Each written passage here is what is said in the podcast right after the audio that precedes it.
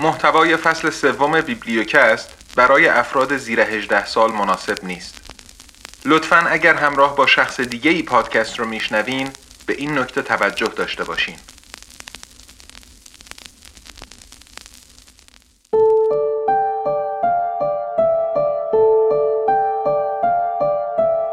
سلام من سید ابراهیم تقوی هستم و این بیبلیوکسته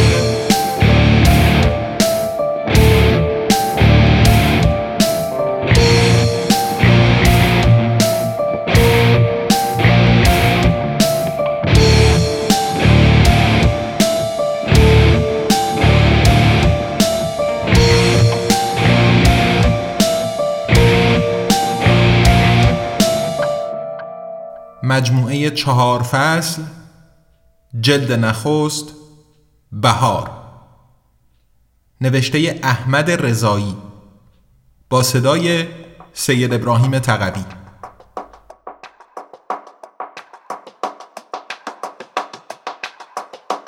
قسمت یکم.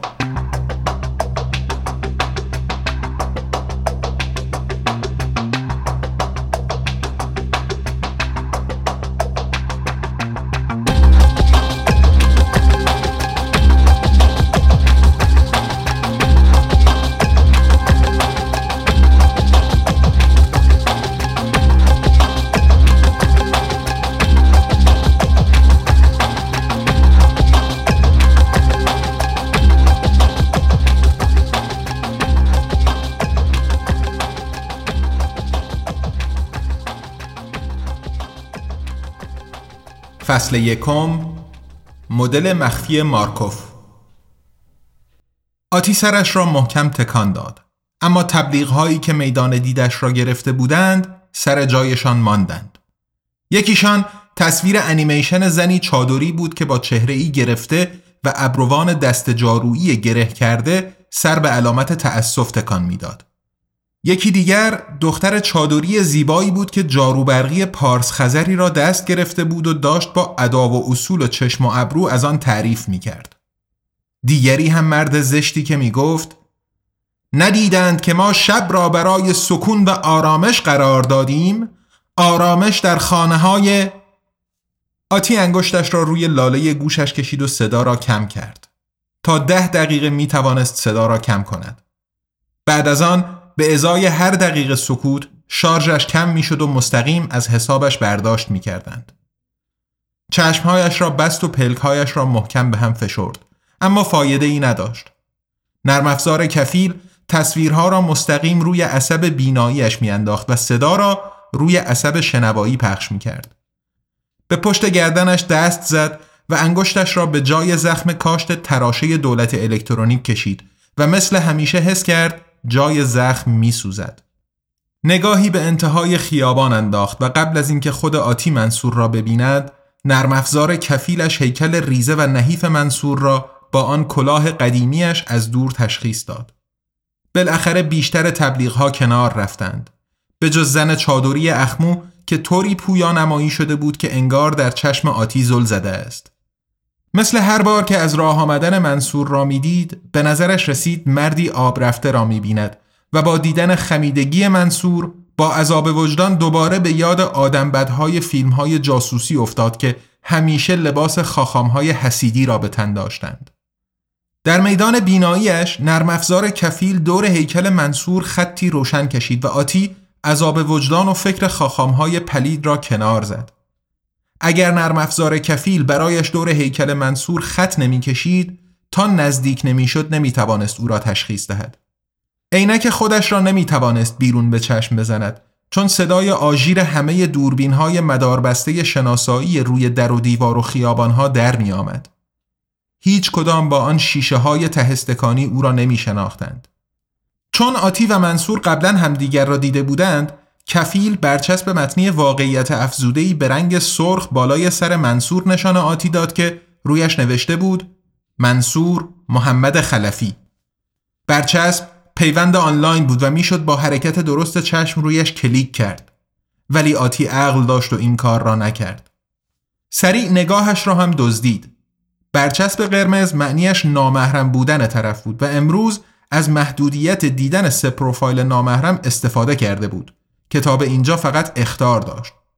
بیشتر از آن برایش احزاریه می آمد و اگر به مسجد نمی رفت که امر به معروف و نهی از منکر بشود یکی دو روز دیگر مأموری پیدایش می شد که او را در محل کار یا خانهش ارشاد کند.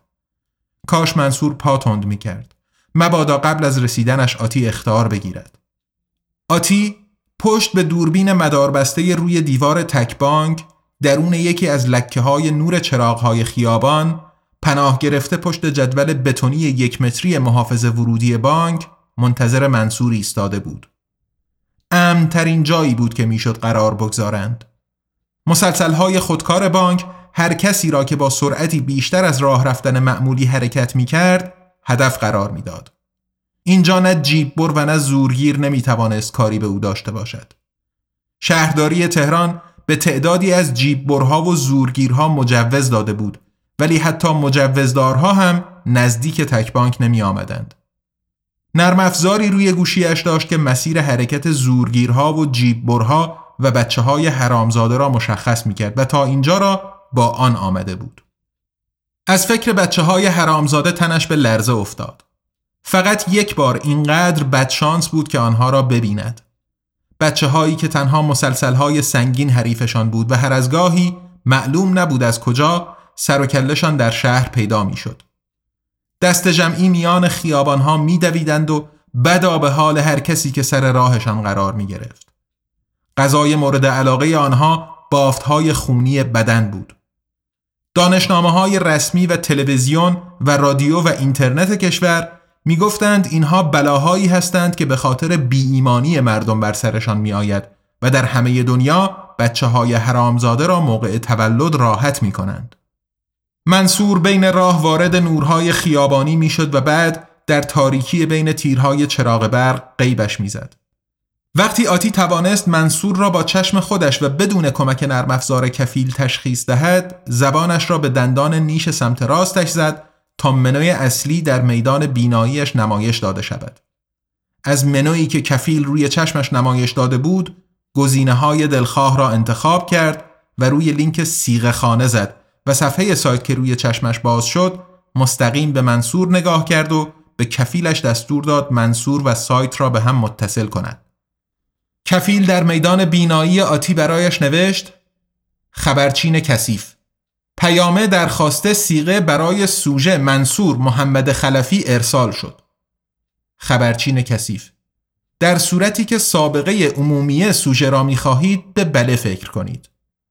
آتی تا به حال توانسته بود فقط عنوان کفیل را عوض کند و به جای اسم پیشفرزش برای زنان یعنی افت نام خبرچین کثیف را روی آن بگذارد که در فهرست نامهایش هم نبود. خوشبختانه کفیل ها و تراشه دولت الکترونیک هنوز نمی توانستند فکر خانی کنند. فقط می توانستند عبارت های سریح و کوتاه مثل بله و نه را تشخیص دهند. انگار منصور روی پیامرسان خودش نشسته بود چون تا درخواست ارسال شد پاسخ مثبت منصور آمد. آتی سایت را کنار زد. فقط صدای سیغه ای را که قرائت می‌شد در گوشش شنید و جایی که قرار بود بگوید اول گفت دو ساعت و بعد بله را گفت. تقریبا سی ثانیه بعد وقتی منصور تقریبا به صدارس آتی رسیده بود خبرچین کثیف برچسب بالای سر منصور را سبز کرد. و آتی می‌دانست که منصور هم دیگر تا مدتی که سیغه جاری است نام او را سبز می بیند. همین که سیغه جاری شد منصور به عنوان شوهر به حساب تکبانک آتی دسترسی پیدا کرد و همانطور که قرارشان بود پولهای حقوق آتی را از بلاک درآورد تا خودش هم بتواند بدون خبر شوهر از آنها استفاده کند. منصور تا مطمئن شد به جایی رسیده است که آتی صورتش را می‌بیند و سیغه جاری شده است لبخندی به لب آورد. قیافهش با آن کلاه اجباری که آدمهای چهل سال به بالا باید بیرون از خانه می‌زدند مزهک بود. آتی فقط این را می‌فهمید که قیافه منصور مزهک شده. خود منصور هم قبول داشت و یک بار وقتی نگاه خیره آتی را دیده بود همین را گفته بود. اما آتی خودش لبخندی نداشت بزند. نه به منصور و نه به قیافهش. خیلی بلد نبود چطور باید این کار را بکند. آتی وقتی توانست لبخند منصور را تشخیص بدهد روی لبه سیمانی پله ورودی بانک نشست و سرش را به یک طرف گرفت. آتی دوست نداشت آنقدر خم شود. دلش هم نمی‌خواست با شلوار خوبش زانو بزند چون منصور حتما می‌خواست او را ببوسد. همینطور هم شد. منصور که نزدیک شد اول دست آتی را گرفت. حالا که آتی نشسته بود بدون پایین کشیدن آتی اول گونه اش را بوسید. بعد دستهایش را دو طرف صورت خشک آتی گذاشت و لبهایش را بوسید. خبرچین کثیف دو اختار بیهیایی در ملع عام و صد روبل جریمه را که تازه آمده بود به آتی نشان داد. حالا که محرم بودند می توانستند غیر از آدرس پرسیدن و امر به معروف و نهی از منکر با هم حرف بزنند و آژیر خطر بلند نمی‌شد ولی بوسیدن لب در فضای عمومی دیگر زیاده روی بود. آتی فکر کرد خوب است که کسی اطراف نیست. بدون عینک و در تاریکی قیافه منصور را درست نمی‌دید اما مطمئن بود از لمس خشکی صورت و لبهای آتی یک ابرویش را بالا برده و در اولین فرصت اعتراض می کند که چرا آتی محصولات آرایشی بهداشتی را که او برایش خریده استفاده نمی کند که به قول منصور پوست قشنگت قشنگ بمونه. آتی خودش می‌دانست قشنگ نیست. آب شیر را به صورتش می‌زد که هیچ زن عاقلی چنین کاری نمی کرد. ولی مثل بقیه برای تمیز کردن بدنش از آب با خونسا کننده شوینده شیمیایی استفاده می کرد. رنگش مثل مرده ها بود و عینکش هم زیر چشمهایش را گود میانداخت و حتما حالا در این نور منصور دو چشمخانه پر از تاریکی می‌دید. پیش خودش گفت دستمو نگیری ها ولی منصور دستش را گرفت و بالا آورد و بوسید. لبهای منصور روی بند انگشت های خشک و خشن آتی خشخش کرد و آتی فقط یاد تراشه الکترونیکی بود که زیر پوست دستش کار گذاشته بودند. نزدیک همانجا که منصور بوسید. منصور گفت سلام آتی خانم بفرما درست یک و پنج دقیقه اومدم بیا بریم دست آتی را آرام کشید تا از جا بلند شود دستی را که گرفته بود روی بازوی خودش گذاشت اما دست خودش را از روی آن بر نداشت با هم به سمتی به راه افتادند. تا جایی که به دیگران مربوط می‌شد آتی و منصور از شبکه دوستیابی جدهبی با هم آشنا شده بودند. شبکه مال مستعمرات ایران در سوریه بود و اگر مکانیاب گوشیت را خاموش می کردی می توانستی به آن وصل شوی و چقدر هم ایرانی در آن بودند. سایت های دوستیابی خود ایران به درد نمی خوردند. همشان دسترسی به کد ملی داخل تراشه دولت الکترونیک نصب شده پشت گردن آدم را می‌خواستند و همشان موقع نصب یا وارد شدن توافقنامه مجوز کاربر نهایی بلند بالایی داشتند که ازدواج اجباری بعد از ده نفر آشنایی دادن جزو مفادش بود. حتما هم قبل از وارد شدن باید قبول می کردی. چون هیچ زنی بدون شوهر و سرپرست نمی توانست کار کند دستمزد زنها به حساب سرپرست می رفت. سرپرست ها هم درصد بر می داشتند و اجازه استفاده از باقی پول را به زن می دادند. یکی از کاربردهای سیغه همین بود.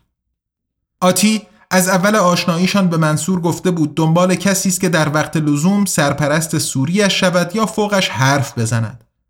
تصورش را هم نمی کرد منصور اینقدر اهل لمس و دست زدن باشد و آتی هر بار با ترس از لمس شدن می آمد و میگذاشت منصور لمسش کند و گاهی با وحشت متوجه می شد دارد لذت هم می برد.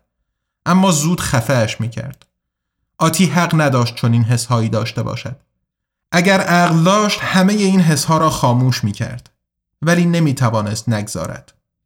حتی بعضی وقتها منصور دستش را پشت گردن آتی میگذاشت و پیشانیش را به پیشانی او می چسباند. چون همیشه یادش بود محل تراشه دولت الکترونیک درست همان جایی است که منصور دست گذاشته نمی توانست درست بایستد. پنج شش دقیقه که در سکوت گذشت خبرچین کثیف صفحه ساعت را روی میدان بینایی آتی انداخت.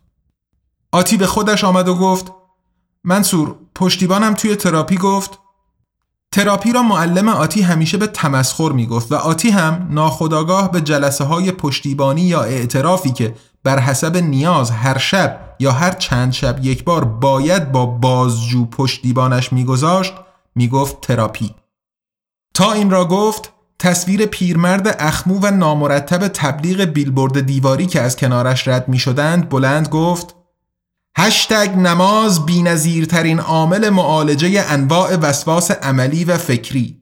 هشتگ بهترین و کم هزینه ترین روش معالجه انواع فشارهای عصبی نماز است. هشتگ بهترین غذای روح و جان نماز است. بینمازی مرگ روح است. هشتگ آرامش، نشاط، شادی دل، جان، روح بدون نماز ممکن نیست. هشتگ نماز سهمیه رایگان آب پاکیزه برای وضو گرفتن و خوردن به همراه دارد. چیزی نگفتند تا از حوزه نفوذ بیلبورد هوشمند خارج شدند. آتی جملهش را ادامه داد و دقت کرد این بار نگوید تراپی. گفته باید از شهر بزنم بیرون گفته یا کویر یا دریا و انتظار داشت منصور بگوید او هم می آید و آماده بود مخالفت کند. اما منصور با صدایی که در تاریکی تصور لبخند را با خودش می آورد گفت چه حرف خوبی زده آتی جان باید این کار رو بکنی. می‌دونی چیه؟ برو پیش دوستام توی ماهشهر سعد و دینا خواهر و برادرن. سعد الان راهنمای میراث فرهنگی و گردشگریه. می‌تونه هر جایی که بخوای ببردت. آتی آمد اعتراض کند. می‌خواست تنها باشد. ولی منصور گفت میبردت یه جایی که اونقدر دور و منزویه که حتی شبکه هم آنتن نمیده. و آتی دهانش را بست. دقیقا همین را می‌خواست. می‌خواست جایی باشد که حتی شبکه هم آنتن ندهد. صدای کفیل خود به خود بلند شد و روی میدان دید آتی مردی را نشان داد که تکه های کاغذ را مثل اسکناس شاباش پخش می‌کرد و می‌خواند شار شار شارژ مجانی صدای خبرچین را کم کرد که می‌دانست یکی دو هزار روبل جریمه دارد ولی به درک. پیشنهاد منصور عاقلانه بود. دشت کویر و دشت لوت در دست شرکت های چینی و همکاران ایرانیشان بود که معلوم نبود چه کار می‌کردند. اما اگر ایرانی ها بدون مجوز گزارشان به کویر میافتاد به آنها شلیک می‌کردند و چون چینی ها مسئولیت غذایی داشتند هیچ کاری نمی‌شد کرد. سفر به مستعمره ها هم بدون مجوز نظامی امکان نداشت. سمت دریا بهترین جا بود. دریای شمال که هیچ جای آزاد بدون صاحبی نداشت. میمان دریای جنوب. این شد که لبخندی زد و زود از روی لبهایش پاکش کرد. می‌دانست لبخند زشتی است. باز هم نمی‌خواست منصور چون این کاری برایش بکند. هرچه هم درست بود خودش می‌رفت و جایی پیدا می‌کرد. منصور گفت پس هماهنگ می‌کنم. بیا همین الان براشون پیغام میفرستم. حیف من نمی‌تونم بیام. آتی مچ خودش را گرفت که دارد می‌گوید حیف. ولی به جایش گفت ممنون. منصور گفت بی خیال برو کمی هوا بخور آبی زیر پوستت بیاد. از کنار ستون اطلاع رسانی شهری میگذشتند. ستونی پنج متری که قسمت پایینش خودپرداز تک بانک و راهنمای خدمات شهری داشت و بالایش صفحه های نمایش دیجیتال تبلیغات متحرک بود. بالاتر بلندگوهای اعلانهای عمومی و دوربینهای امنیت اجتماعی و ستاد سیانت از اخلاق را نصب کرده بودند. شش نورافکن بزرگ هم بالاترین قسمت ستون را اشغال کرده بودند. آتی با قیافه پر از سوال رو به منصور کرد. صدای خنده منصور آمد. آخ یادم نبود دیگه اینطور نمیگن. یعنی یه خورده حالت جا بیاد. قدیم اینطوری می‌گفتن. آتی به منصور حسودی می‌کرد که می‌توانست به این راحتی بخندد. پیشانی خودش از اخم چین خورده بود. آمد چیزی بگوید تردیدش صدایی بلندتر از حد معمول داشت. که صدایی از ستون اطلاع رسانی دیجیتال شهری رشته فکر آتی را پاره کرد. ستون پرتوی نوری روی آتی انداخت و با صدایی بلند که شیشه های ساختمان های اطراف را لرزاند گفت شهروند عاطفه زهرا جواهری. شنیدن صدای زن برای برادران مفسده دارد. ده میلیارد تومان جریمه می‌شوید. منصور زیر لب گفت بیا بریم.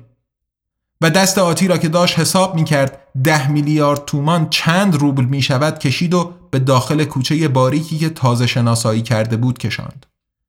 کوچه بین دو ساختمان بلند بود و هیچ ای به آن باز نمی‌شد و شاید 20 متری همینطور می‌رفت تا به خیابان کناری می رسید.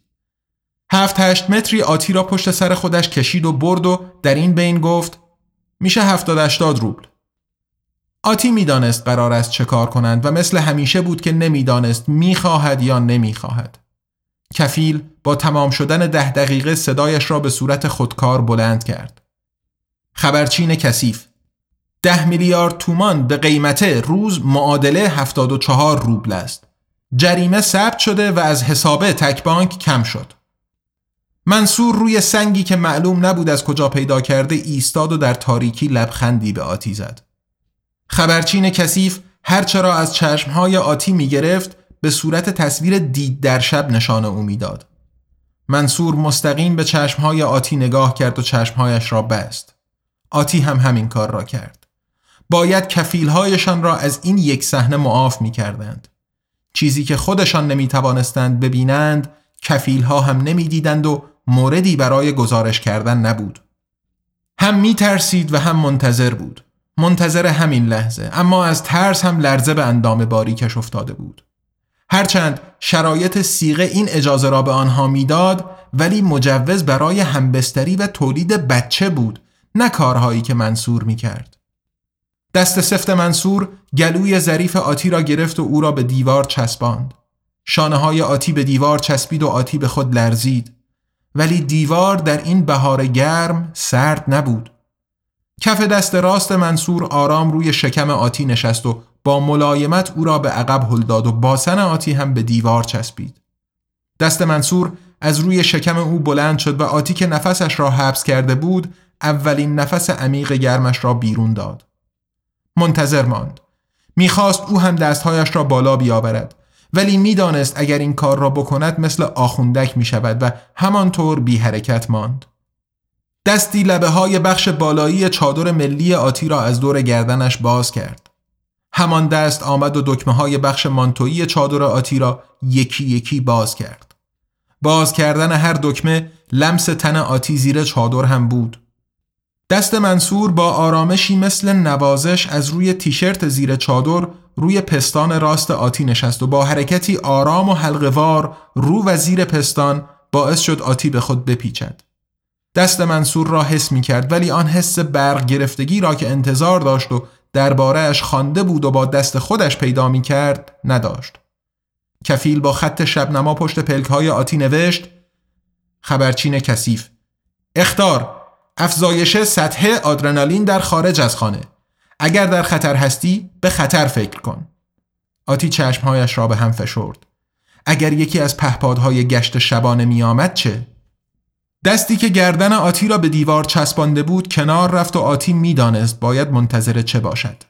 دست منصور پشت گردنش نشست و او را به ملایمت پایین کشید. آتی سرش را پایین آورد و کمر خم کرد. لبهای منصور بالاخره روی لبهایش نشست و او را بوسید. دست راست منصور روی انحناهای تن آتی سفر می کرد و خطهای اندامهایش را نوازش می کرد. لبهای منصور کمی چرخید و مایل به لبهای آتی چسبید و زبان گرم منصور لبهای خشک آتی را از هم باز کرد و از لای دندانهای مردد او توی دهانش رفت و پرش کرد. همان وقت دست راست منصور دوباره روی شکم آتی نشست و نوک انگشتهایش به آرامی زیر لبه شلوار رفت و بعد راهش را تا زیر لبه شورت او پیدا کرد. آتی یادش آمد شیو نکرده. کفیل نوشت خبرچین کثیف بازگشت سطح هورمون به میزان شرعی نوک دو انگشت منصور به دکمه کلیتوریس آتی رسید و لحظه ای مکث کرد. همیشه وقتی به خشکی آنجا می رسید لحظه ای متوقف می شد. بعد دو انگشت منصور خم شد و یکیشان رفت زیر و آتی دو دستش را بالا آورد و مچ دست منصور را گرفت. ولی منصور بس نکرد. نه دهانش را رها کرد و نه کلیتوریسش را. کفیل نوشت خبرچین کثیف اختار افزایش سطح هورمون‌های ترس در خارج از خانه تمام بدن آتی به لرزه درآمد. چیزهای دردناکی به وجودش ریختند. همه احساسات فروخوردهش به دیوار زندانهایشان میکوبیدند. کفیل دیگر داشت نعره می‌کشید. خبرچین کثیف بیرون از خانه حس بدنش فقط استکاک بود. منصور را می‌خواست. اگر با کسی می‌شد با منصور بود که اینقدر مهربان بود و هوایش را داشت. اما استکاک و مالش برایش دردناک بود. شروع به تقلا کرد. سرش را بالا برد و از دسترس منصور دور کرد و با صدایی خشدار گفت نه بسه. منصور بلافاصله رهایش کرد و عقب کشید. حس آسودگی به همراه خالی بودن به وجود آتی ریخت. هم از تمام شدن آسوده خاطر شد و هم ناامید شد که این بار هم نتوانسته صد ذهنش را بشکند و دستهای ملایم و مهربان منصور برایش مثل قفس شده. پاهایش سست شد و تمام وزنش روی دست منصور افتاد. حس کرد منصور او را در آغوش گرفت و سرش را روی شانه خودش گذاشت. به منصور چسبید و به او تکیه کرد تا بالاخره توانست به زور روی پای خودش بایستد. بعد به سرعت از منصور جدا شد و فاصله گرفت.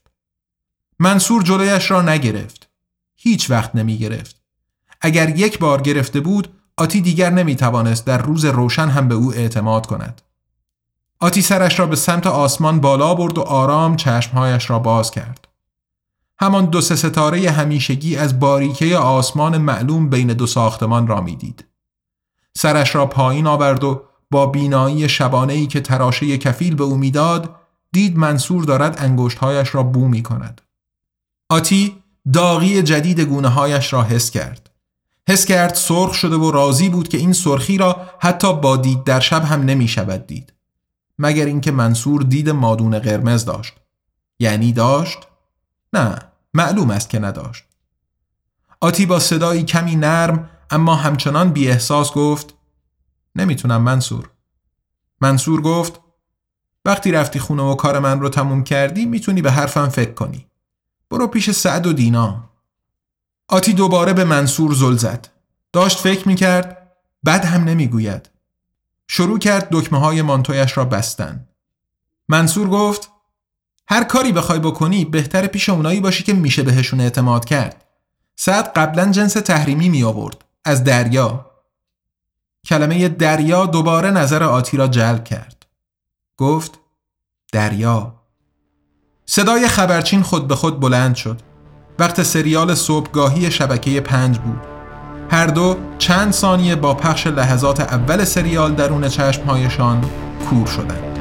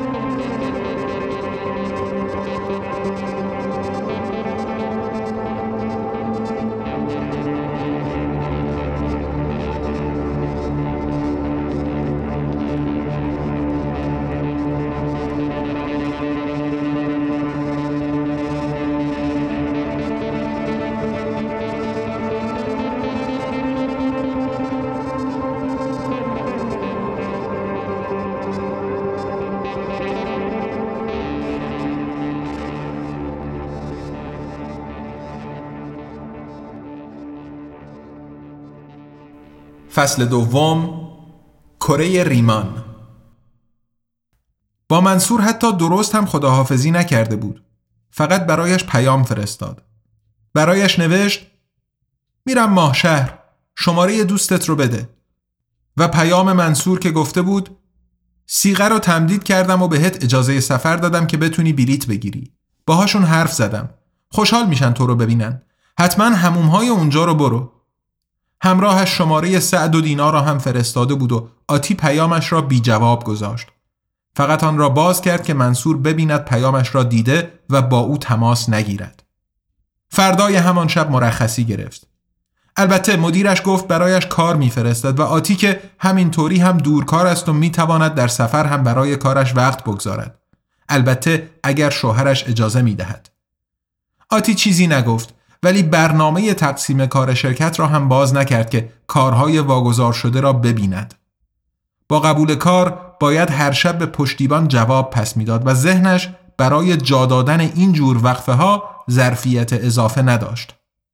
روز رسیدن به ماه شهر که از سالن پروازهای ورودی خارج شد و مانده بود چطور دوست منصور را پیدا کند بین استقبال کنندگان سعد اولین نفری بود که نگاه آتی را به خود جلب کرد.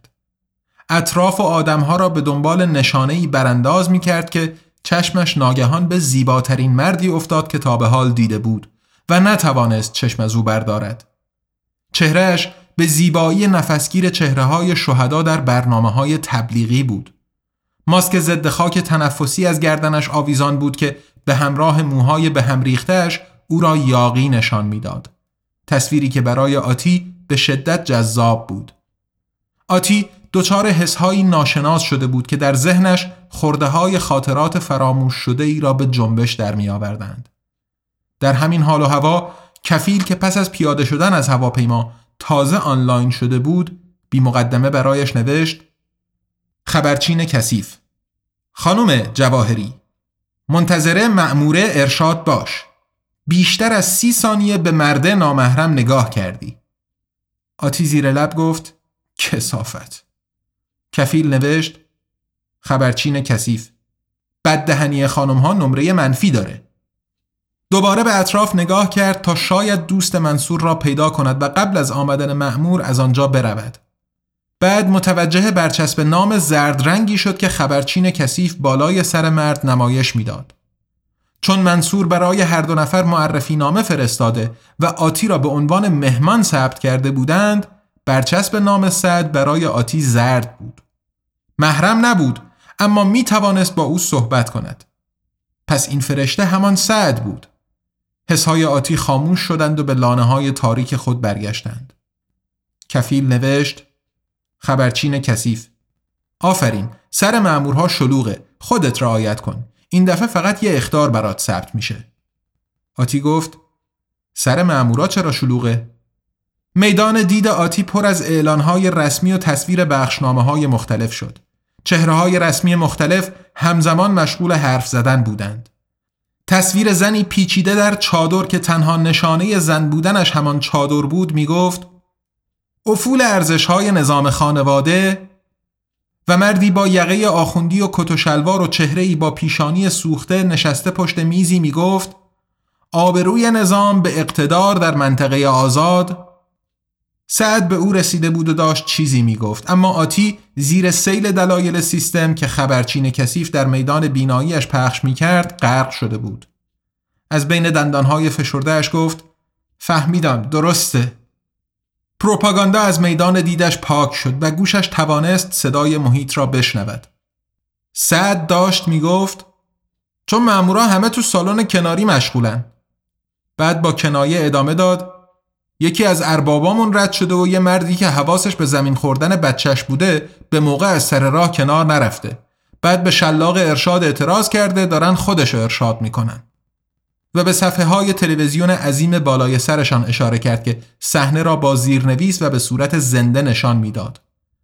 شش معمور ارشاد مرد جوانی را روی زمین خوابانده بودند و هفتمی چیزی به مرد تزریق می کرد. در کنار تصویر دختر بچه ریزهی با دستبند دیده می‌شد.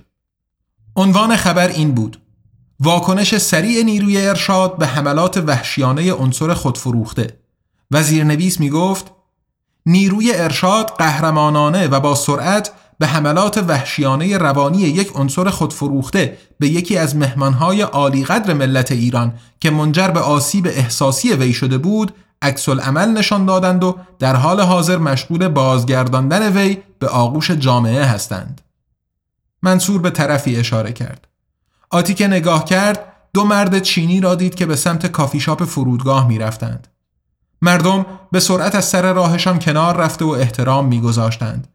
به کافی شاپ که رسیدند با نزدیک شدن به هر کدام از میزها هر کس نشسته بود به سرعت بلند می‌شد که اگر مهمانهای عالی قدر بخواهند بتوانند جای آنها بنشینند. سعد بشکنی زد و فحشی زیر لب داد و بعد رو به آتی گفت آتی خانم منصور خیلی سفارشت رو کرده مهمان مایی؟ بعد در امتداد نگاه حیران آتی به صفحه تلویزیون نظری انداخت و گفت اینجا کاریش نمیشه کرد فرودگاه جزو منطقه آزاد نیست. نگران نباش اینجا آخرین جاییه که می‌تونن اینجوری گیر بدن. بیرون که رفتیم می‌فهمی. آتی هنوز حتی نتوانسته بود یک کلمه به سعد بگوید. یعنی این آدم همان دوست منصور بود. این شهیدواره استورهی چقدر با منصور تفاوت داشت. با تمام مهربانیش قیافه منصور شبیه آدمبدهای شروری بود که در فیلمهای جاسوسی نقش فرماندهان موساد را بازی می کردند. مردهای کوچکندام زشتی که رشته ای از موهایشان را مارپیچ از کنار گوشهایشان آویزان کرده و همیشه کتاب کوچکی در دست و کت و شلوار و کلاهی سیاه رنگ به تن داشتند. همه حرفهایشان هم رمزالود بود و مثل منصور نقل قولهایی از مد افتاده می آوردند. از کتابهایی با اسمهایی خیالی مثل پساخیم و شکالیم و کداشیم و مناخت و احالوت و نگاییم و تلمود حرف می زدند که سرنوشت دنیا را تعیین می کردند و همیشه هم شکست می خوردند. سعد خم شد و قبل از اینکه آتی بتواند اعتراض کند ساک او را برداشت و با دست به سمت خروجی اشاره کرد و لبخندی زد. بعد که دید آتی هنوز نتوانسته نگاهش را از تلویزیون بردارد بازوی او را به آرامی گرفت و به سمت در سالن فرودگاه هدایت کرد. آتی به خود آمد و بازویش را از دست سعد درآورد. همان موقع صدای آژیر گوشی سعد بلند شد. سعد گوشی را درآورد و پا تند کرد. آتی نخواست عقب بماند و پشت سعد راه برود. او هم پا تند کرد و به زحمت به سعد رسید. با هم از در سالن فرودگاه بیرون زدند. انگار پتویی خیس روی تمام وجود آتی انداختند. دما با تهران بیشتر از ده درجه فرق داشت. مرتوب بود و بوی خاک می آمد. تهران که در این روزهای اردیبهشت 45 درجه بود در مقایسه با ماه شهر خنک به حساب می آمد. نفس آتی بند آمد و خدا را شکر که سعد خودش ایستاد که گوشیش را بردارد. نسیمی میوزید اما نسیم هم مرتوب بود و فقط به گرمی تن آتی را نوازش می‌داد. آتی از درون داغ شده بود. سعد گوشی را که با رنگ سرخی می درخشید و آژیر می‌زد به سمت گوشش برد. کسی آن طرف خط داد می‌زد ولی آتی فقط صدای سعد را میشنید. الو سعد لحجه پیدا کرده بود. به تو چه؟ مهمان مویه به چینیا فش دادم جریمه نوشتی خب بنویس دو تا دیگه هم بنویس خودتون بیا پولش بگیر. بیا تا پرت کنم تو صورتت. مو؟ مو نمیام. می‌تونی بیا بگیرم. و بدون اینکه به بقیه حرف طرف گوش کند گوشی را قطع کرد و به سمت آتی برگشت و لبخندی زد و گفت آتی خانم ببخشید دستت را گرفتم.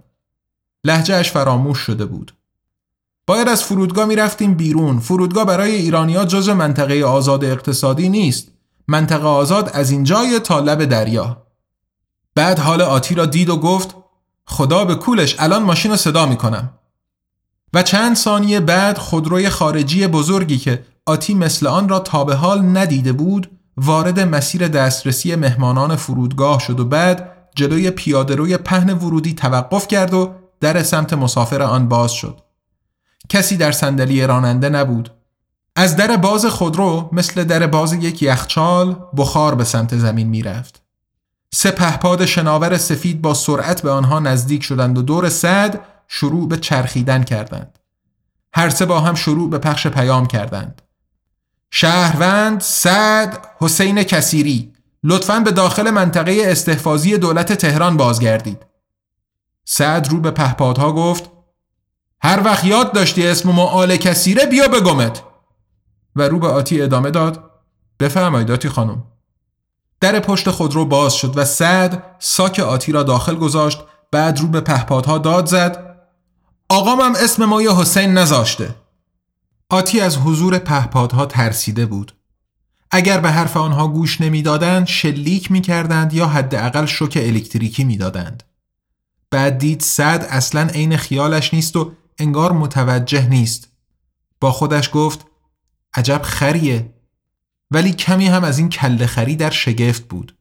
تحت تأثیر قرار گرفته و خوشش آمده بود. پهپادها داشتند می‌گفتند نامهای محلی و قبیله‌ای غیر فارسی مورد قبول نبوده و جایگزین که آتی از ترسش دیگر معطل تعارف نشد. زود به سمت در باز خودرو رفت و موجی از هوای خنک به استقبالش آمد. آتی نشست و در را بست. سعد در راننده را باز کرد و با خونسردی وارد خودرو شد و در را بست. آتی کمربندش را بست و سعد با نگاهی به آینه به راه افتاد. خبرچین کثیف به طرز عجیبی ساکت بود. نگاهی به گوشه میدان بیناییش انداخت. خبرچین کثیف در حال آپدیت اطلاعات شهر ماهشهر و منطقه آزاد. همه چیز به طرز عجیبی ساکت بود. فرودگاه جدید را ماه شهری ها بیرون شهر ساخته بودند دولت اسمش را فرودگاه شهید حسین عبدالباقی گذاشته بود و هنوز مسیر فرودگاه پر از بیلبورد و تبلیغات محیطی و نوری و صفحه های دیجیتال و هوشمند نشده بود. بیرون شهر بود و ساکت و تنها وزوز خبرچین کثیف در گوشش و خطهای پر آنتن بالای میدان بیناییش خبر از وصل بودن تراشه دولت الکترونیکش به شبکه موبایل را می‌داد.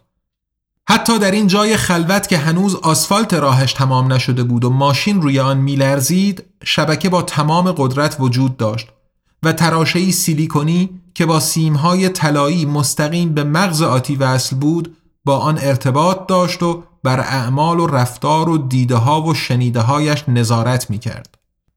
سعد فرمان را رها کرد. به سمت صندلی عقب برگشت و فلاسک و لیوانی در بسته را از صندلی عقب برداشت و برگشت. خودرو به راه خودش می‌رفت و هنوز روی فرمان دستی بود. لیوان را پر از آبی زلال کرد و به دست آتی شگفت زده داد. بفرما آتی خانم آبش کویته محلمون تصفیه آب داریم هم برای خوردن هم برای شنو چیز حمام آتی لیوان آب را گرفت و خونکیش زبانش را بیهس کرد آب انگار شیرین بود هیچ وقت آبی با این مزه نچشیده بود حس کرد خونکی به معده اش رسید بعد قلبش خنک شد و در ادامه لرزش گرفت. دست دراز کرد و دریچه کولر را بست. سعد گفت آ کمش می‌کنم الان. و صدای طوفان مانند حجوم هوای خنک ناگهان کم شد.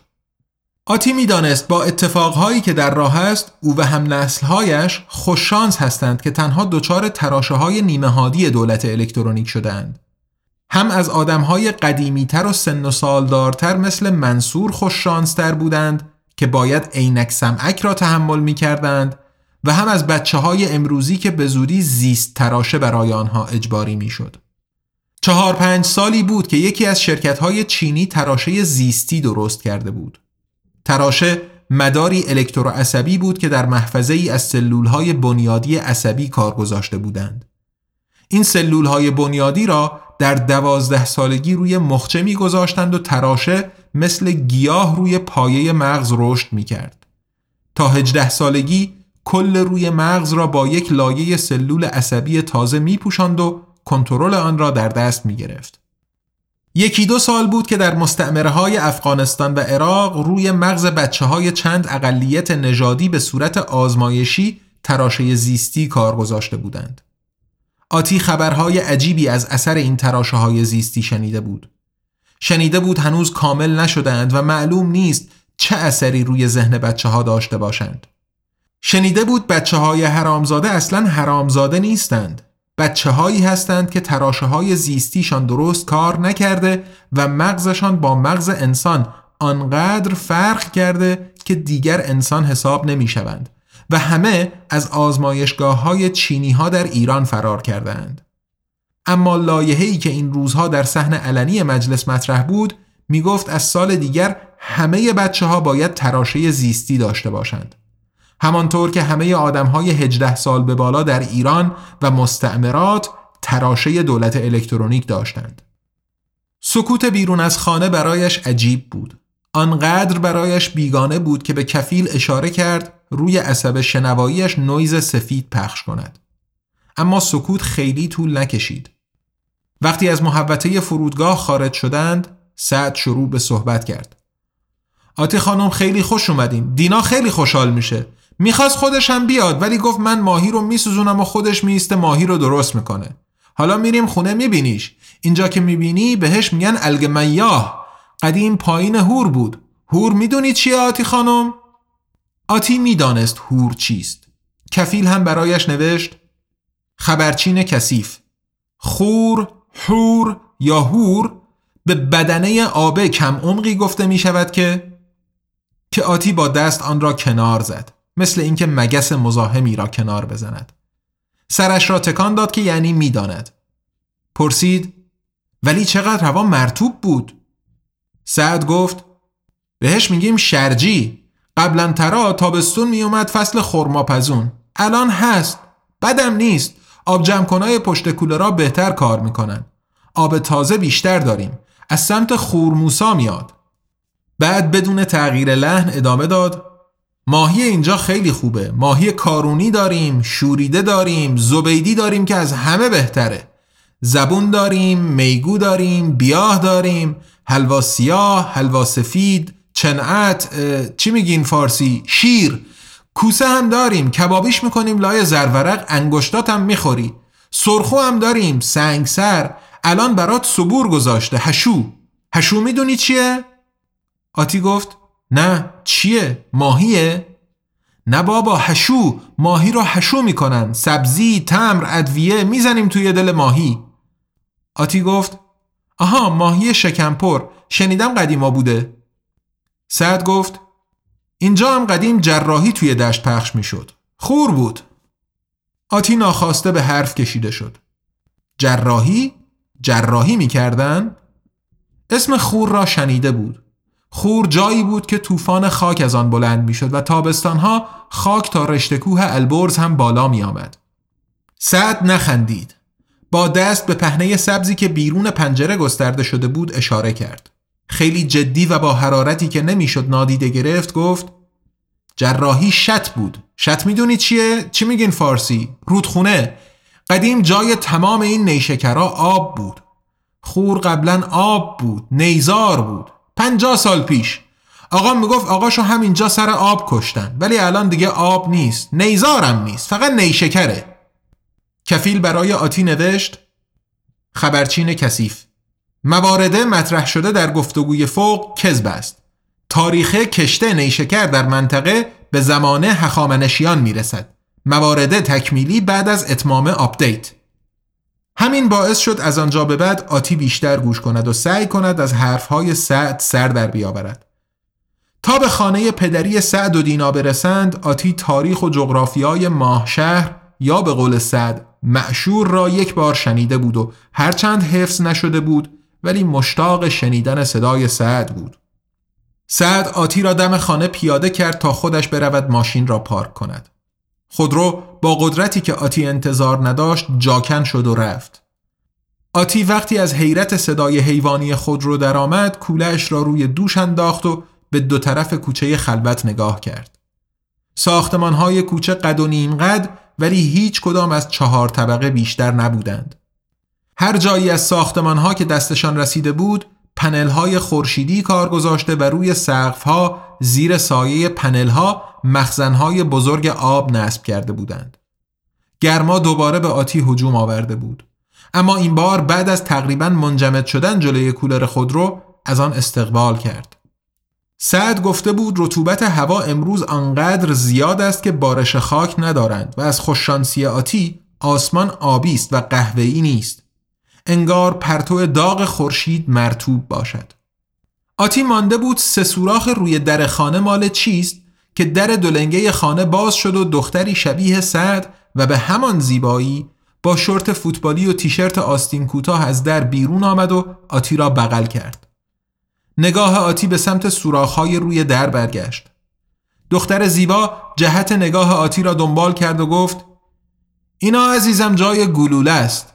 آقام سر اسم وسط کوتاه نیومده بود پلیس تهران سه تا شلیک کرد به در بعد آموم اومد وسط رو گرفت با فرماندار آشتی کردن. سلام عزیزم خوش اومدی. بیا تو بیا تو گرمه. منصور چه زرنگ شده؟ قربونت برم که اینقدر ماهی. چه خجالتی هم هست. پروازت راحت بود؟ منصور گفت آتی فرصت نکرد جواب بدهد. تا به خودش جنبید داخل خانه بود و خودش را داخل حمامی روشن و تمیز دید. آتی بیشتر وقتها تا مجبور نمی‌شد حال و حوصله حمام نداشت.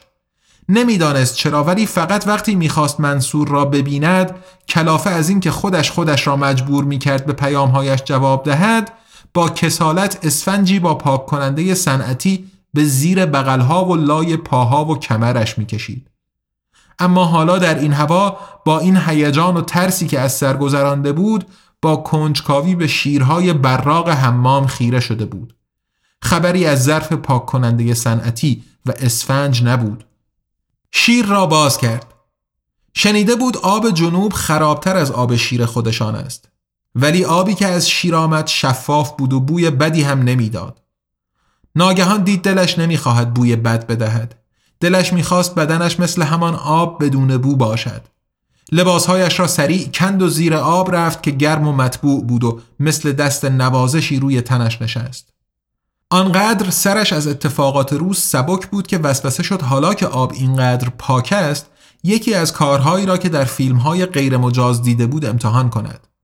سر دوش را برداشت و پایین آورد و بین پاهایش گرفت. آب و گرمایی که هنوز در تنش بود باعث شد مجبور شود یک دستش را روی دیوار بگذارد که وا نرود. بعد یادش آمد سعد گفته بود تصفیه آب دارند و در شبکه اجتماعی کیهان خوانده بود که مردم برای حمام کردن هم تصفیه آب می‌گذارند. با عذاب وجدان شیر را بست. لابد تفریحش یکی دو هزار روبل به میزبانهایش ضرر زده است. از حمام که بیرون رفت از کفیل پرسید واحد پول ماه شهر چیست و قیمت آب آنجا چقدر است و کفیل برایش نوشت خبرچین کثیف واحده پول رسمی منطقه آزاد اروند یوان است. اما خریدهای محلی و خاروبار با تومان جدید انجام می شود آبی که مصرف کردی با حسابه تهران چهار هزار روبل هزینه داشت. از حمام که درآمد تازه فهمید حمام اتاق مهمان است و وسایلش را مرتب روی تختی چوبی چیدند. روی تخت دراز کشید و نفهمید کی به خواب رفت.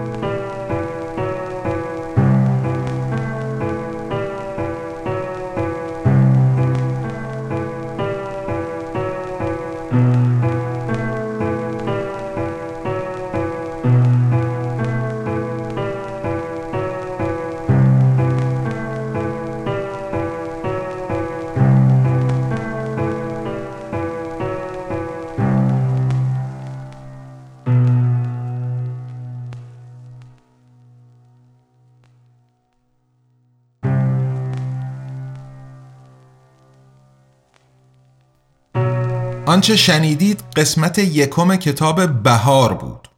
جلد نخست از مجموعه چهار فصل نوشته احمد رضایی که در فصل سوم پادکست بیبلیوکست خواهید شنید. آزادنامگان یه انتشارات مستقل تأسیس شده در برلینه که کتابهای الکترونیک و صوتی به زبان فارسی رها از سانسور منتشر می‌کنه و از اونجا که بخش اعظم مخاطبش یعنی جامعه فارسی زبان در ایران دسترسی به پلتفرم های بین المللی برای خرید محصولاتش نداره این آثار رو همزمان در قالب پادکست Bibliocast به رایگان در اختیار عموم قرار میده دو کتاب قبلی آزادنامگان یعنی QualityLand نوشته مارک اووه کلینگ و ابرقدرت ریاکار نوشته میشایل لودرز در پلتفرم های مختلف منتشر شدند. نسخه های الکترونیک و صوتی بهار هم به محض آماده شدن برای فروش عرضه خواهند شد و ما شما رو در جریان انتشارشون قرار خواهیم داد. اما ادامه کار آزادنامگان و بیبلیوکست در گروه همراهی و حمایت شماست. ما خیلی خوشحال میشیم اگر شما آزادنامگان رو در شبکه های اجتماعی دنبال بفرمایین و ما رو به دوستان و آشنایانتون هم معرفی کنین. برای حمایت مالی از آزادنامگان هم می‌تونین از لینک های هامی باش PayPal یا SubscribeStar که در توضیحات پادکست قرار داده شدن استفاده بفرمایید. در فصل سوم Bibliocast ما با هفته ای دو قسمت دوشنبه و پنج شنبه هر هفته در خدمتتون خواهیم بود و خوشحال خواهیم شد از دریافت بازخوردهای مثبت یا منفی از شما شنونده های عزیز. پس با ما همراه بمونید تا قسمت های بعدی بیبلیوکست. ارادتمند تقوی.